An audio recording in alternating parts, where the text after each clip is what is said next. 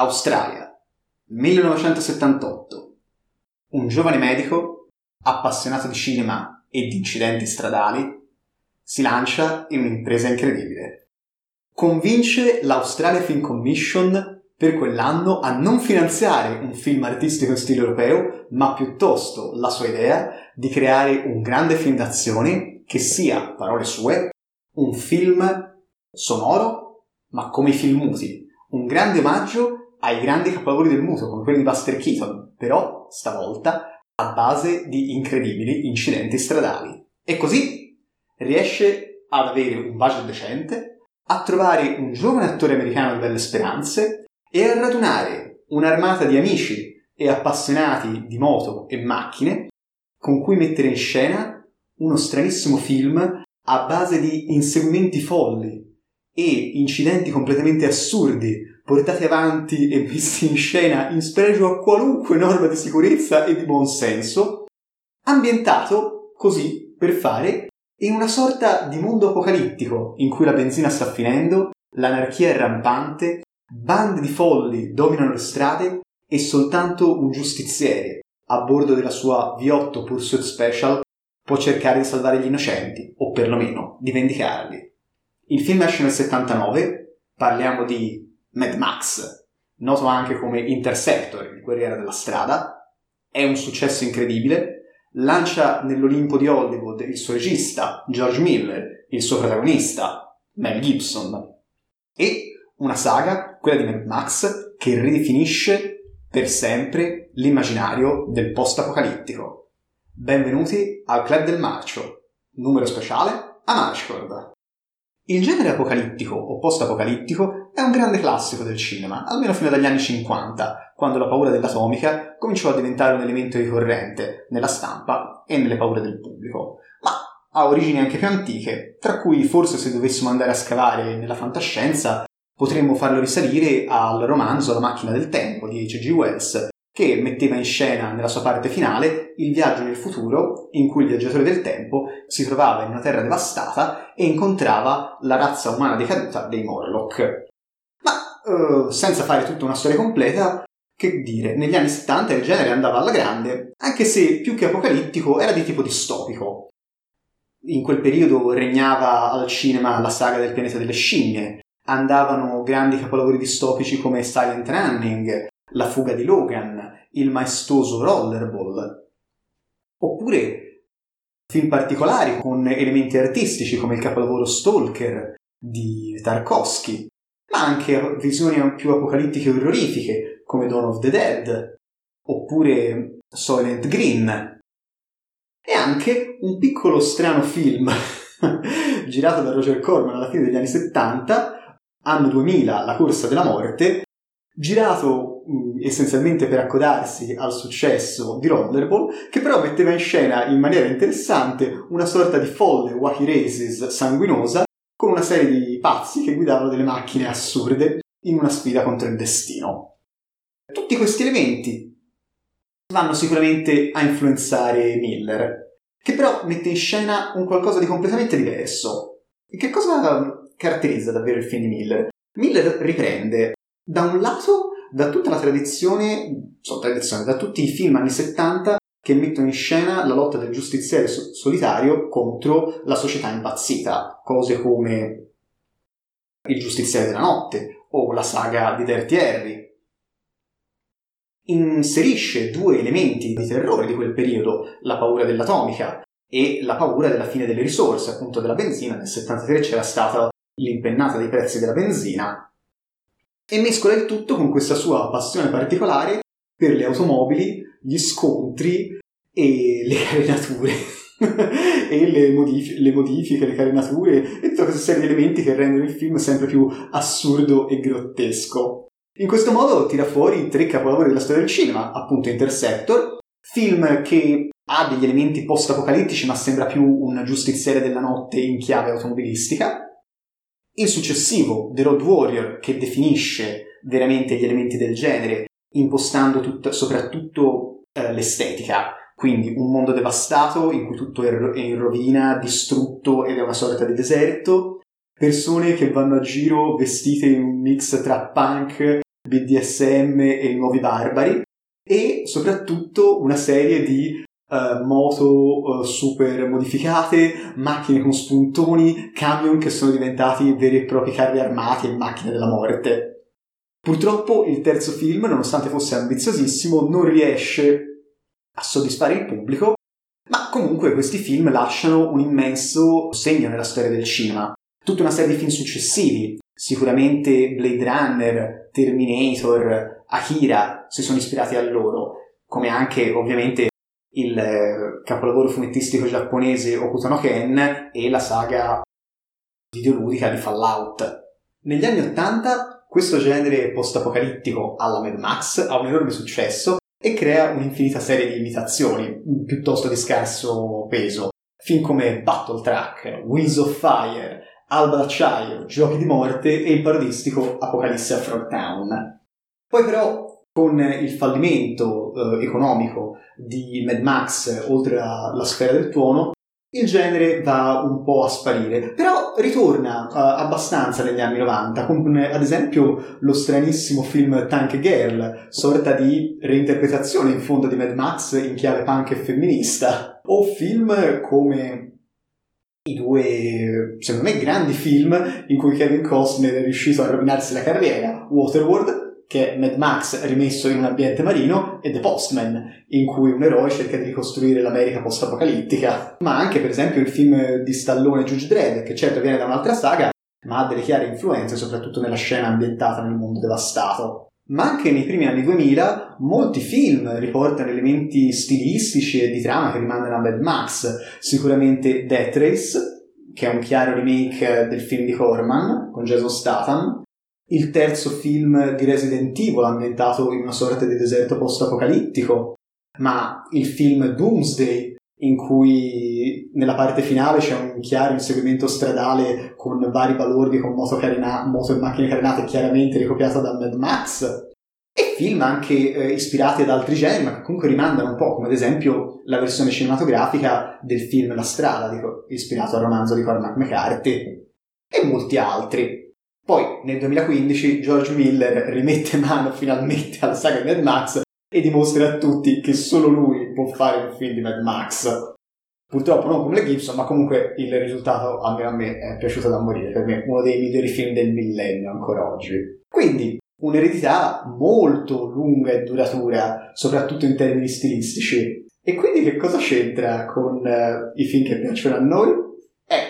Perché ovviamente davanti a un tale successo mondiale poteva l'industria cinematografica italiana degli anni Ottanta non lanciarsi al saccheggio? No. E infatti tra l'82 e eh, l'85 escono un incredibile numero di film ricopiati senza nessun pudore da Mad Max, uno dopo l'altro, a una velocità incredibile, a popolare le sale, facendo un grande successo in Italia e venendo anche distribuiti all'estero.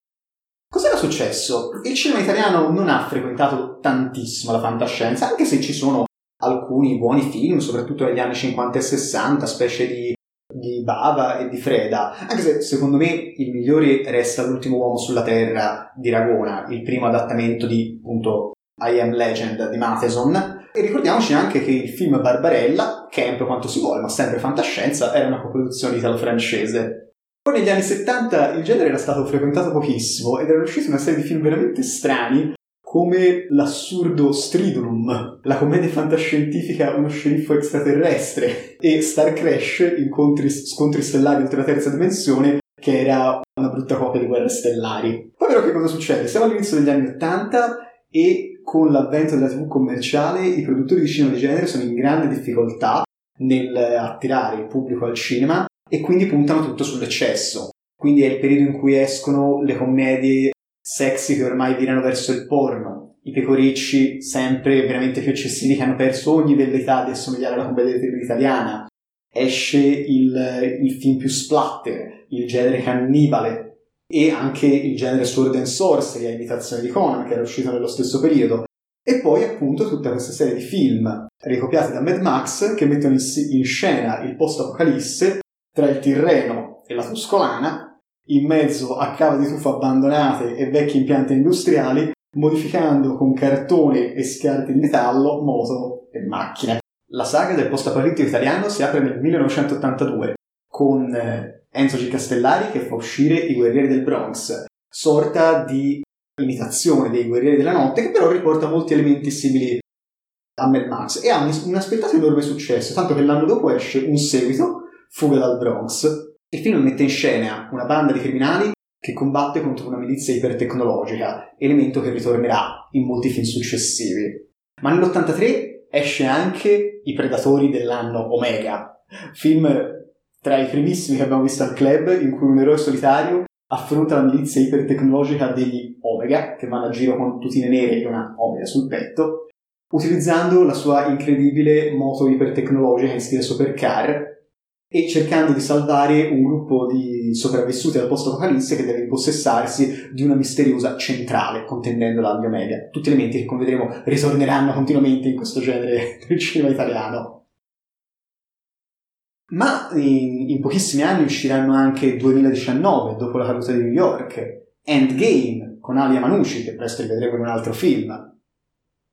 E alla fine uscirà 2072, i Guerrieri del Futuro, forse uno dei film con il maggior valore produttivo in questa serie, anche se forse più ispirato a Rollerball che a Mad Max. E inoltre uno dei grandi capolavori tra i più amati del club, I Predatori di Atlantide. film completamente assurdo dell'incredibile colonna sonora, ma da noi amatissimo. Andate a vedere il nostro speciale di due anni fa.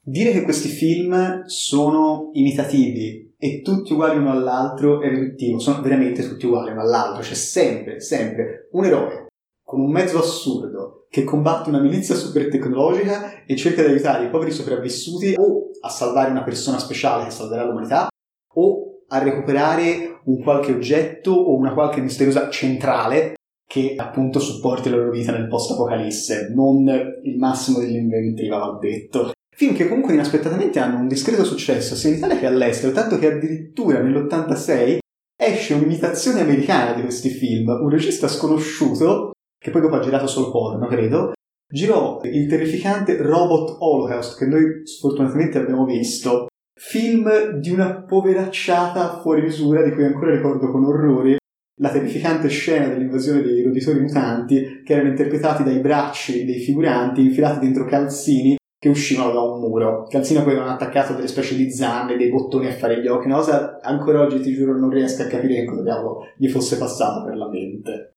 Comunque, come dicevamo, il, questo genere dura veramente poco, il, proprio il tempo di capitalizzare sul grande successo della saga Mad Max. Quasi tutti i film escono tra l'82 e l'85. L'83 è l'anno in cui ne escono la maggior parte. E qui andiamo appunto a parlare del nostro film di questa serata. Anno 2020, I gladiatori del futuro.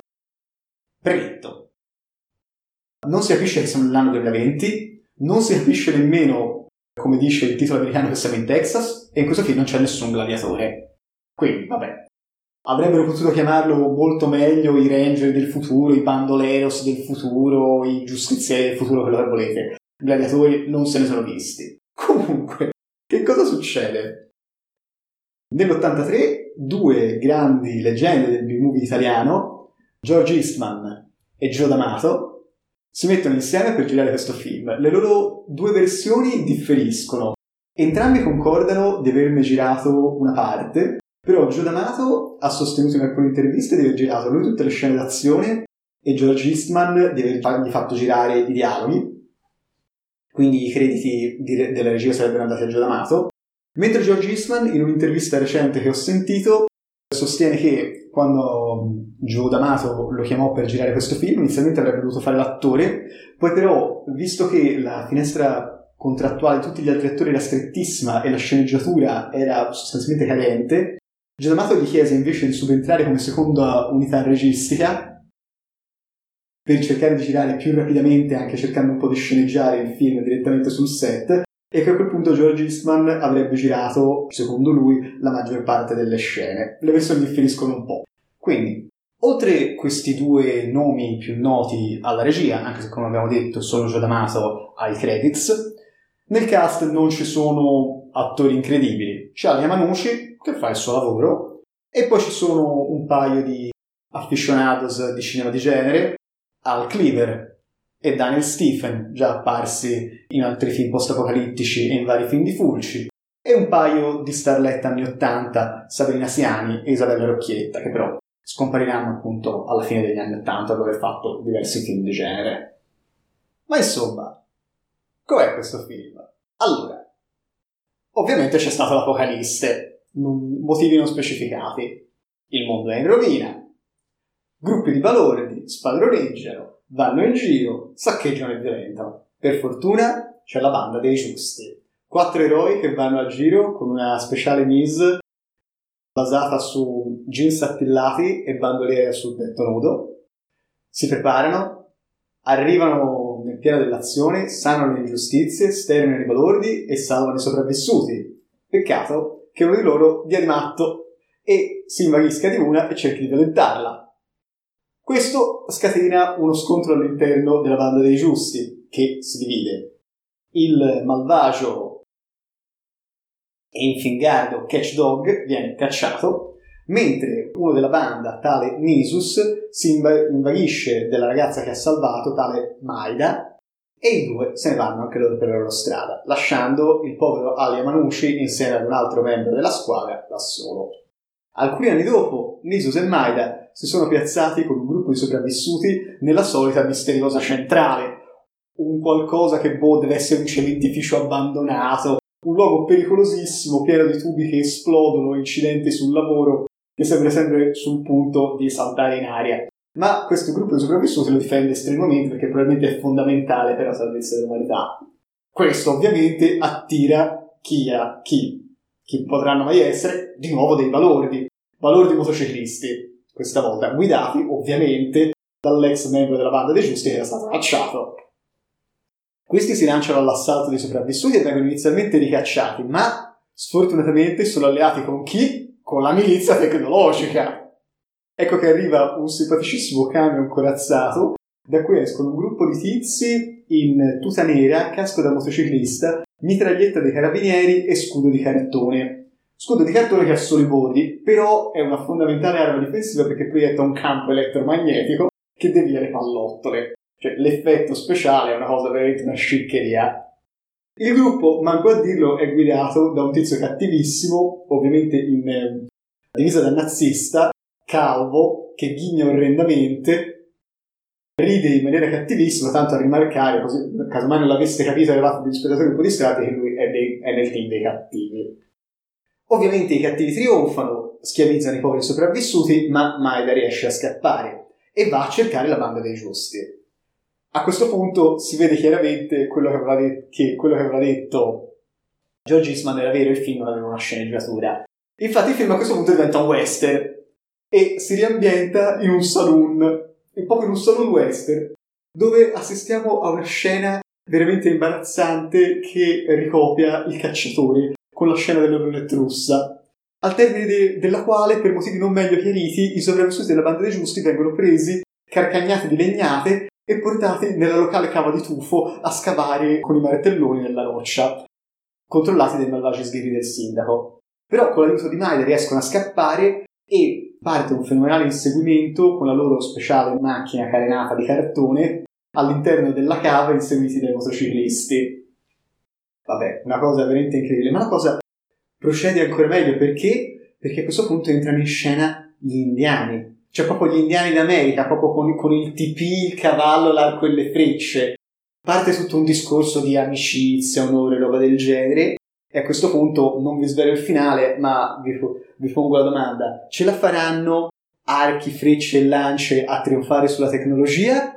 Se volete scoprirlo, guardate il film per vedere una grande scena che for- mm, co- sarà un omaggio a Guerre Stellari alla battaglia tra gli Wookiee e gli Imperiali? Non lo so. O forse non avevano idee, non avevano mezzi? Una di queste, probabilmente. allora, il film, lo dico subito, è di una povertà che fa impressione non brutto quanto la Holocaust, ma insomma siamo lì.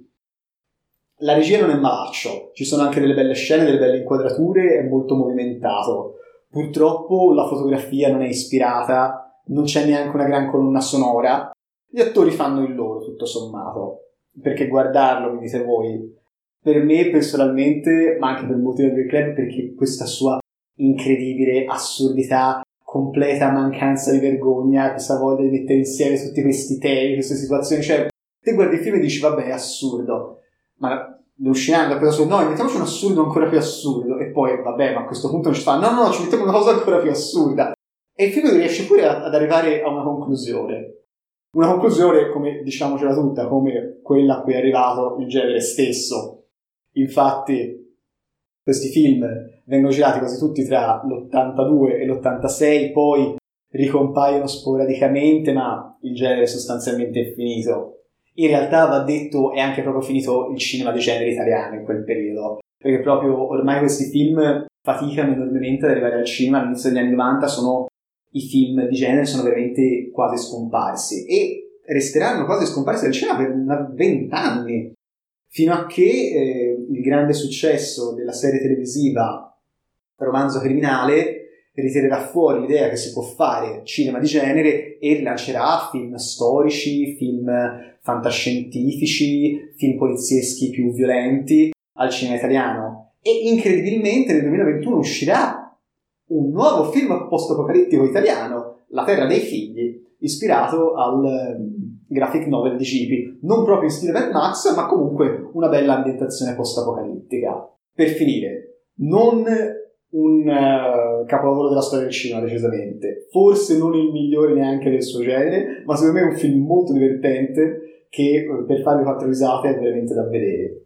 Comunque, se questa carrellata del cinema post-apocalittico e apocalittico vi è piaciuta, mm, vi consiglio vari grandi capolavori della storia del club e sic- sicuramente guardatevi I Predatori di Atlantide, godetevi la meravigliosa colonna sonora con Rolling Rolling Black Inferno e magari recuperate anche qualche film più assurdo, ad esempio potreste andare a rivedervi l'assurdo Zardoz.